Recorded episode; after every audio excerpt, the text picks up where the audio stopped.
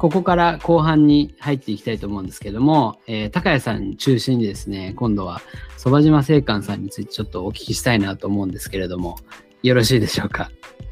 はい、あの、ありがとうございます。はい。よろしくお願いします。まず会社、会社紹介というかですね、あの、どういう、さっき少し簡単には教えていただいたかと思うんですけども、まあ、あの、最近取り組まれていることとか含めて、はい、教えていただけますか？あはい、えっ、ー、と、そうですね。えっ、ー、と、まあ、端的に言うと、ティール組織っぽいものを目指してるみたいなのが、えと、今、うちがやってることで、ぽいものですけどね。あの、もともと僕が家業を帰ってきたのが2020年の4月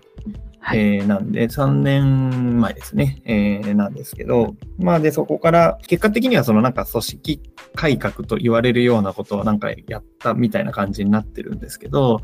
えっ、ー、と、もともとその全く理念とかっていうのがなかった会社で、えー、会社の中のみんな全員で、かつその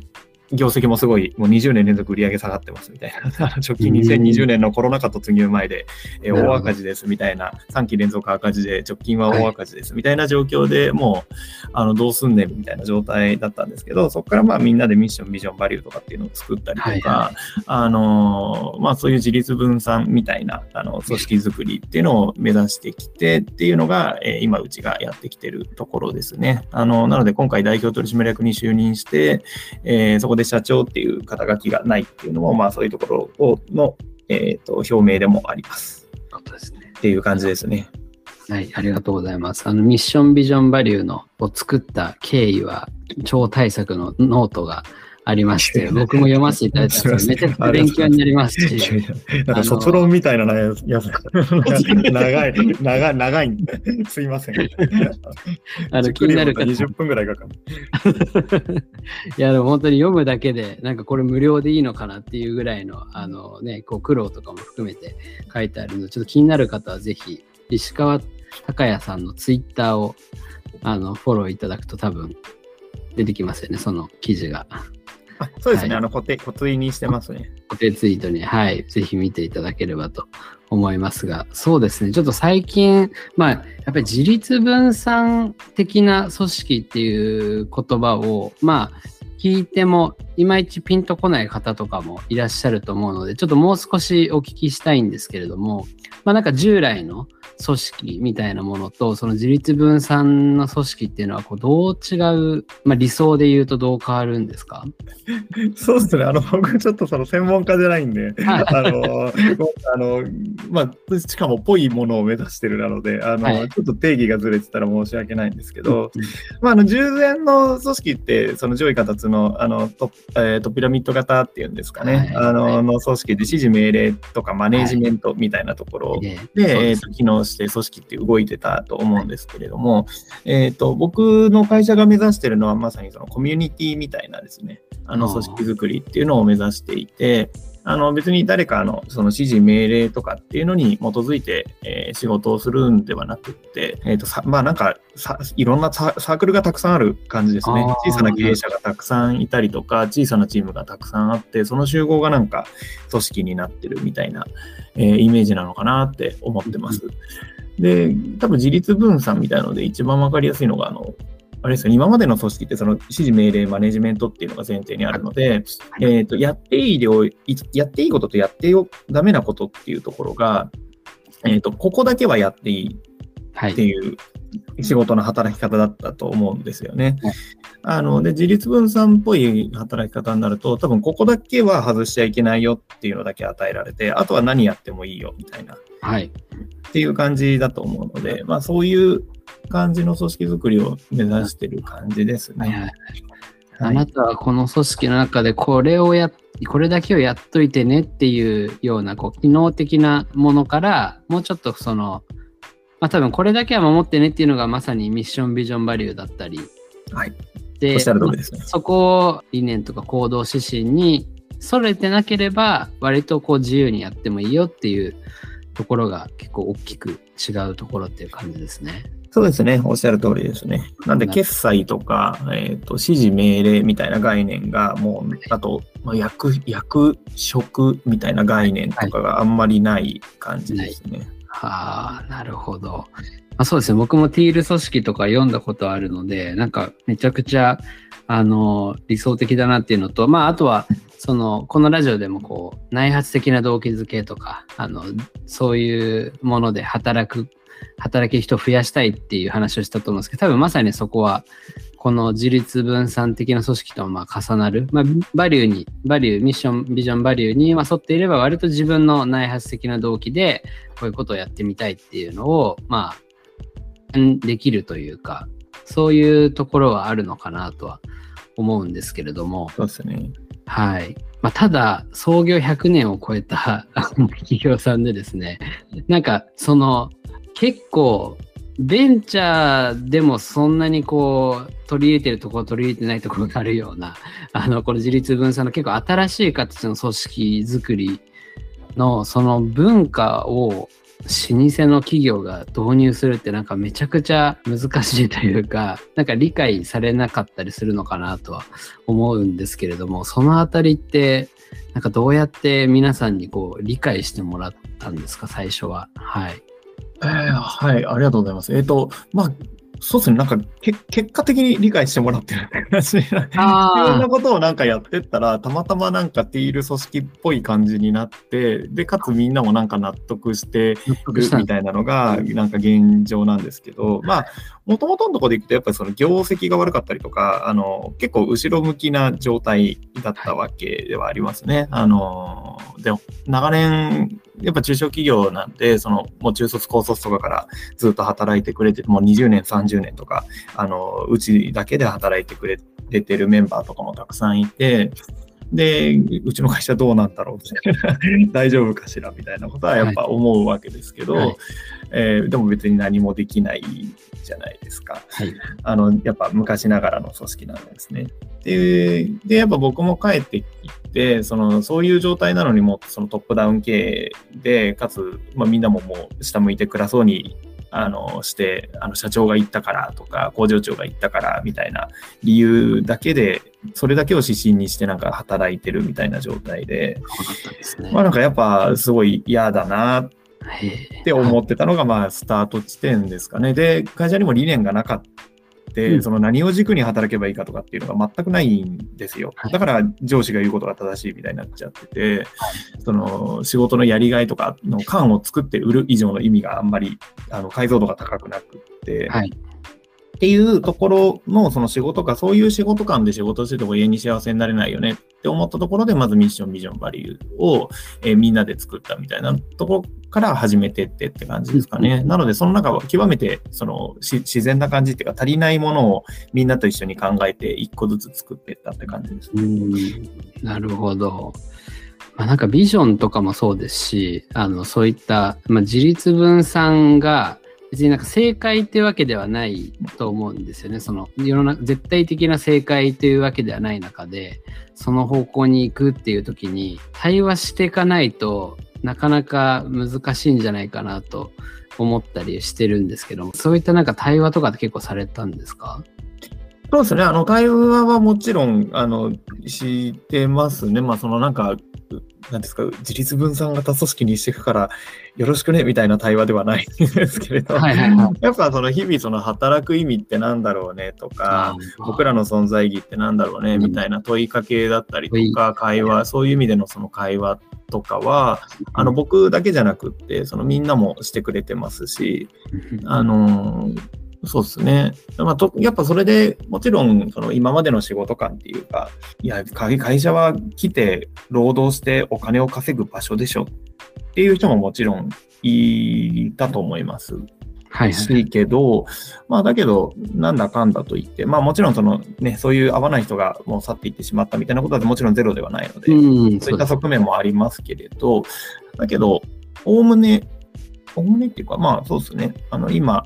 本当、そういう理解でみんなやってくれてる印象ではありますね。対話、毎日してる感じですかね、だから。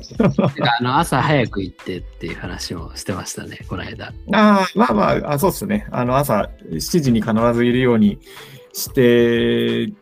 たみたいなのはありますけど、まあ、そうですね、その偉そうに言うことじゃないですけど、やっぱまあそういうコミュニケーション取る機会はすごいあったと思うので、はい、あの、家業帰ってきて最初の3年間、まあ今も続けてますけど、ずっと毎日朝7時に来て、で、そうするとなんかみんなが、あの、朝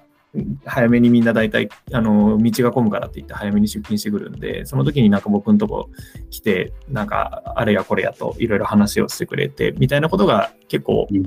ありましたね。まあもちろんいい話はほとんどなくて悪い話ばっかりですけど、お話がありますみたいな、一番聞きたくないみたいなのが いっぱいありましたけど、まあ、だけど、そこ、そういう時に、その、でも僕がなんか教えるっていう、で、やってしまってた時もありますけど、でもだんだんだんだんそうじゃなくて、そのみんながどう思ってるのかなとか、で、それだったらこういう考え方もいいんじゃないかな、みたいな、サポート的な役割でやってきてこれてるかなっていう思いはありますね。なんかネガティブなことを、なんかこう、言われた時に、ね、ちょっとこう、さっと流したくなっちゃう時もあると思うんですけど、割とそこはこう、ちゃんとまずは聞いて、理解して、まあ、解決策はなくても一緒に考えるみたいな。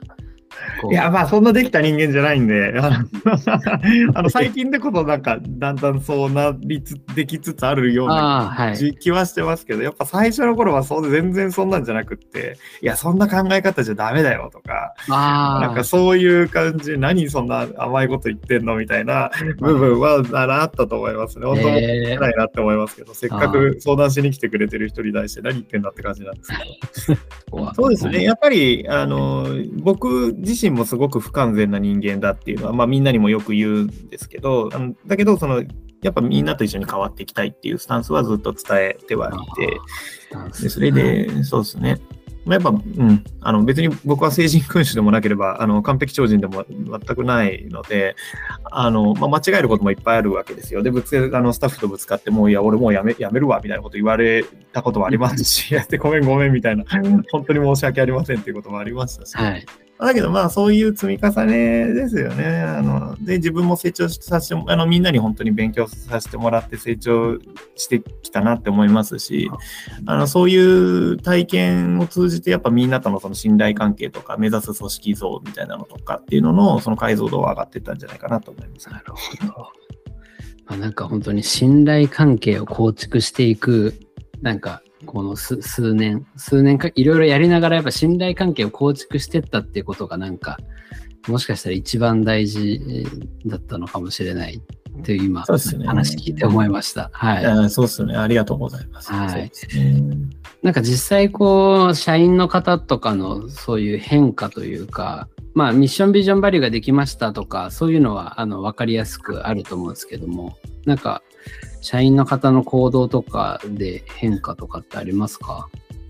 そうですね。あのー、まあ、すごいあって、えっ、ー、と、まあ、ミッション、ビジョン、バリュー自体も、あの、作るプロセスからもすごく変わってたなと思っていてですね。はい、あのー、社員の半数ぐらいがもう、あの、で、こう、あの、そう、みんな入ってくれてて、あの、社員の人たちがですね、あの、ミッション、ビジョン、バリュー作るプロジェクトに入ってくれてて、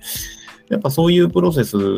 で、みんななんか自分で考えて行動するみたいな機会はめちゃめちゃ増えたなって思いますね。で、あの、やっぱ一番はあれです。あの、すごい挨拶とか、あの、お礼とか、ごめんなさいとか、なんかそういうのをすごくはっきり言うようになったのはすごくありますし、あとその何かすごいその自分の心の中から出てくるその良心みたいなのに基づく思いっていうんですかね、言葉とかっていうのを言ってもその恥ずかしく、恥ずかしくないっていうか、許されるっていう文化がなんかできたので、なんか前だったらなんかそういうこと言っても、なんだよ、あいつみたいな。なんて真面目、真面目にやりやがって。そうですよね。わかんないですけど、なんかそういうそういうのってある、あるじゃないですか。なんかそういう、構えなんか、車に構えちゃう感じの、はい、あの、周りの目ってあると思うんですけど、でも、なんかそういうミッション、ビジョン、バリューとかっていうのを作るプロセスで、お互いがみんなすごく熱い思い持って働いてるんだなっていうのを、みんなお互い共通認識で持つことができたと思っていて、で、その結果として、あの、みんな日々働く中で、いや、だって僕らのバリューこうじゃんみたいな、やっぱ自分の言葉で熱く語らないとさ、みたいなことを言ってくれたりもしますし、あの、なんかそういうことを言っても別にその人がなんか恥ずかしい思いをしたりとか、後の陰でなんか言われたりとかってこともないですし、ないと認識してますし、ないと願ってますけど、全部は見てないんでね、わかんないですけど。まあでも、でもない、ないと思いますね。あの、すごいいい雰囲気ですし、そういう変化はすごい多かった。ですね。なので、その自分の心にあの立脚して、その何か行動、行動発言ができるみたいなところが一番変わったとこかなと思います。あまあ、まさに内発的動機というか、やっぱり自分がどうしたいのかとか、どう考えてるのかっていうのを、まあ、隠さずにちゃんとこう伝え合っていくっていう文化になってったっていうところですかね。そうですね。めちゃくちゃ大きな変化ですよね。いや、ありがたいですね、本当に。はい。なんかそうですね、文化を作るで、なんか本当に、あの、どの会社もこう言われるし、なんか一見するとミッションビジョンバリュー作ったら文化できるみたいに思われがちなところもあるなと思いつつ、なんか今話聞いてると結構、むしろそのプロセスが大事だったりとか、あの、そういう社員の心の変化がどう起きていくのか大事なのかなって、こう思ったりするんですけど、なんかズバリ今やってきて、こう、社内の文化を作るために、大事なことって何何だと思いますかというか、はい。いや、もう、もう、いや、一つしかなくって、はい、みんなのことを信じて委ねるっていうことだけですね。もうそれに、それが全てだと思いますね。それを、ただその上っ面じゃなくって、はい、本当に委ねられるかどうかっていうところが、全てじゃないかなって思ってますね。本当の意味で信じて委ねられるかどうか。そうですね。あの、なんかパーパス系とか、そのミッション、ミジョン、バリューとかで、はい、そのなんか意識が変わるとか、当事者意識醸成とかってなんかよく言われるのを見て、僕もすごいもやもやするんですけど、はい、なんかその、結局、マネジメントがその行動から思想に移ってるだけじゃんみたいな。のはすごく思っていて、わかります。はい、そ結局、なんかね、あのツールとしてしか使ってないっていうか、そうなんですね。はい。はい、別に僕らもそのミッション、ビジョン、バリューとかっていうフレームワークがあるからそうしたとかではなくて、うん、やっぱ自分たちが本当に心からあのいう幸せに働いて豊かな人生をみんなで過ごすにはどうすればいいかってことだけにフォーカスして、そういうことやってきてるし、うん、で僕自身もやっぱりそういう道を選ぶ以上はみんなに託して委ねるっていう覚悟と、えー、信念は持ってないといけないと思って、えっ、ー、と自分の権利っていうものをどんどん手放していってますし、あのいわゆるプリビレッジって中小企業のプリビレッジって呼ばれるものってあるじゃないですか。はいはい。だからもうすべてその滅失させていってますし、まあ代表取締役だけにしてるのもそうですね。その社長だったら別に ね、はい、あの好き勝手ある程度できるみたいな権限があるわけですけど、まあそういうのももう放棄してますから。はあ、なるほど。それが僕の覚悟でもありますし、やっぱその、そういう覚悟でやってるよっていうのは日々伝えてますし、それにみんながすごく応じてくれるって感じですね。本当にすごいありがたいなって思いますけど、そうやって言ってもやっぱ分かってくれない人っていっぱいいるはずだと思うんですけど、うちのメンバー本当みんないい人なんで、そういう思いをあの汲み取って、いや、あんだけ高井君言ってくれてるから頑張ろうぜみたいな感じでやってくれてる感じはすごくひしひしと感じるので、本当いい人たちに恵まれてるなと思います、信じて託すっていうのは、こう、まあ、プロジェクトだったり、部部門の意思決定とかっていうものも託して信じるみたいなイメージですか？そうですね。そうですね。もう許可、許可を僕に取るとかっていうのはもうないですし、あの、今日、やっぱりその、うちの会社のバリューで、そうです、高め合うために分かち合おうっていうバリューがあるので、やっぱみんなでお互いのこと知ってたらもっとみんなお互いの励まし合って頑張れるし、知識とかもいっぱいつけれるし、あの、あの追体験できるのいいよね、みたいな。のもあるので、そういうところでその共有っていう概念はありますけど、報告とかそういうのはないですね。はいいや、すごい、それはなかなか、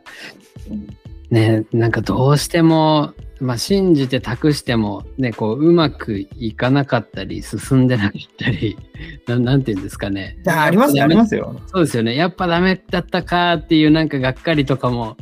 やっぱありますよね。それは人間同士なんで。はい。そう、でもあ、あるんですけど、でも、ダメかどうかって別に僕が判断することじゃないので、なるほど。はい。あの、やっぱその、もしかしたらその理想像みたいなものがい世の中一般的な理想像みたいなのがあって、そこに、だからその100みたいな理想像があるとして、それ10ぐらいしか例えばできてない時とか多分あるじゃないですか。はい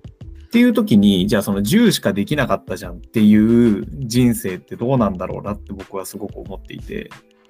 なんか別にだって100の理想像がそもそも正しいかどうかなんか誰にもわかんないんだし、10できたことをなんかみんなで称えて次のステップのことを考えていく方が、なんか幸せですし、楽しいですよね。まあ、もちろんね、そのお客様が求めるその品質だったりとか、そのはいそういうところにおお答えするみたいなところとはまた別の話ですよ。別の話ですよね。はい。そうですよね。いつの間にかその社会が捉える100みたいなものがこう絶対であるように なんかなってそうそうそうそう。なってそれに合わせてできてないねみたいになってしまうけれども本当にそもそもその100は正しいのかとかあとは時間軸で見たらこの十数年の中ではもしかしたらそれが100が正しいかもしれないけどなんか実はそこってそんな重要じゃなかったとかなんか全然時代とか人とか環境によっても変わるはずのものがなんかそれでこう測られてしまうみたいなことを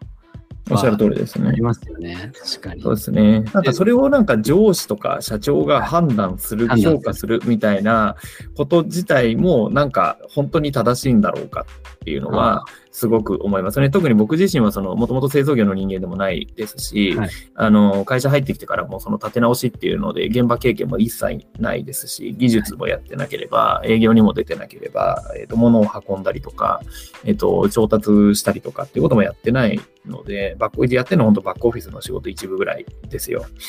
なんで、やっぱみんなの方がよく知ってますし、あうん、言わなくたって、そんな僕がなんか評価しなくたって、みんな頑張るから、それを頑張ったところをみんなで称え合って、進んだところを認め合えばいいじゃんっていう。別に明日、明日やらないと死ぬわけじゃないんだから。それでもやっぱ自分の心の中で本当にやりたいと思ってみんなにやがやれる環境を作らないと、1ミリでもなんか、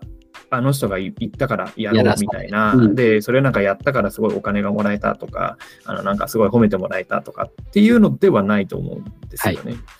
自分の人生なんだから、やっぱ自分で考えるべきだと思いますし、そういうことができる環境を整えるのが僕の仕事だと思ってます。なるほど。いやありがとうございます。ちょっといろいろとあの聞かせていただきましたけど、まあ、本当にこのラジオでも言ってるこう情熱を持って働く、内発的動機づけで働くみたいなことを組織として作ろうとするときに大事なことが、本当の意味で信じて託すっていう、なんかすごいいいキーワードが今日はいただけました。はい。なんかお、おやさんにもまた聞いてみたいですけど、あの、高谷さんの、こう、なんですかね、文化づくりとか、そういったものを、こう、ちょっとこう、外から見ていて、感じているものとかってありますか？えっと、もうほとんどね、外から見てる、聞いてるじゃなくて、自分ごとに今聞こえてるので、なるほど。あの、まさしく今、うちのね、えっと、息子が会社の中ではい。やってることと、まあ、あの、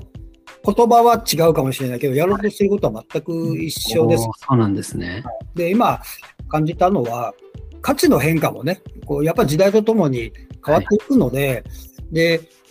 やっぱり我々どうしてもこう、年齢重ねてくるとね、やっぱり自分の価値観っていうのを捨てきれなくて、なかなうんか託すとか任せるが、どんどんできにくくなっていくんですよ。なので、あの、やっぱり、そば島製菓さんも、うちもそうですけど、やっぱりこう、代替わりってすごく大事なタイミングで、あの、ここ、だってやっぱり100%息子に託す、任せるから始まるっていう気がしてあのももしね、あの、ちょっとお年を召した経営者さんがこれをもし聞いててくれたら、あのそ、そこを、まあ、思いっきり、うん、勇気を持って、なんかそうっていうのをちょっと伝えられたら一番いいよなって思いますね。うんなるほど。そうですよね。やっぱり代替わりっていうのがもう、信じて託すのも最たるものというか、まず、高谷さんの場合はそこから始まってるわけですもんね。自分が託されたっていうところから始まって、まあ、ある意味それをこう社内で広げているようなあの感じでもありますよね。確かに。なのでまさにおやすさんはそこをもう今託したところで、で、これからまた社内でそういう文化をまあ息子さんが今作ろうとされているっていう。そうですね。本当に同じタイミングなんで、本当に同じことを今、うちの会社でも、うん、少しずつ進んでるって感じですね。ああ、なるほど。うん、またなんか、息子さんのなんか話もね、まあ多分今バタバタされてると思うんで、あれですけれども、またそのうちお聞きしてみたいですね。はい。ありがとうございます。はい。じゃあ、ということで、ちょっとちょうど、はい、1時間ぐらいになりましたので、はい。えー、ここで今日の働き方ラジオは終わりにしたいと思います。はい。今日はですね、まあ、本当に、えー、こう町工場プロダクツのコミュニティを通じてですね、そういった新しいものを作っていく文化を作っている大安さんと、まあ、そば島製館という、まあ、本当100年以上続く会社の中で、えー、信じて託すっていうところからカルチャーを、ね、内発的な動機づけで自分の人生を生きれる社員を増やしていく、まあ、そんな挑戦をしている高谷さんのお話を聞かせていただきました。本当にあのいいお話聞かせていただきました。ありがとうございました。ありがとうございました。ありがとうございました。はい。じゃあ、ということで、えー、今日は以上とさせていただきます。また来週お会いしましょう。おやすみなさい。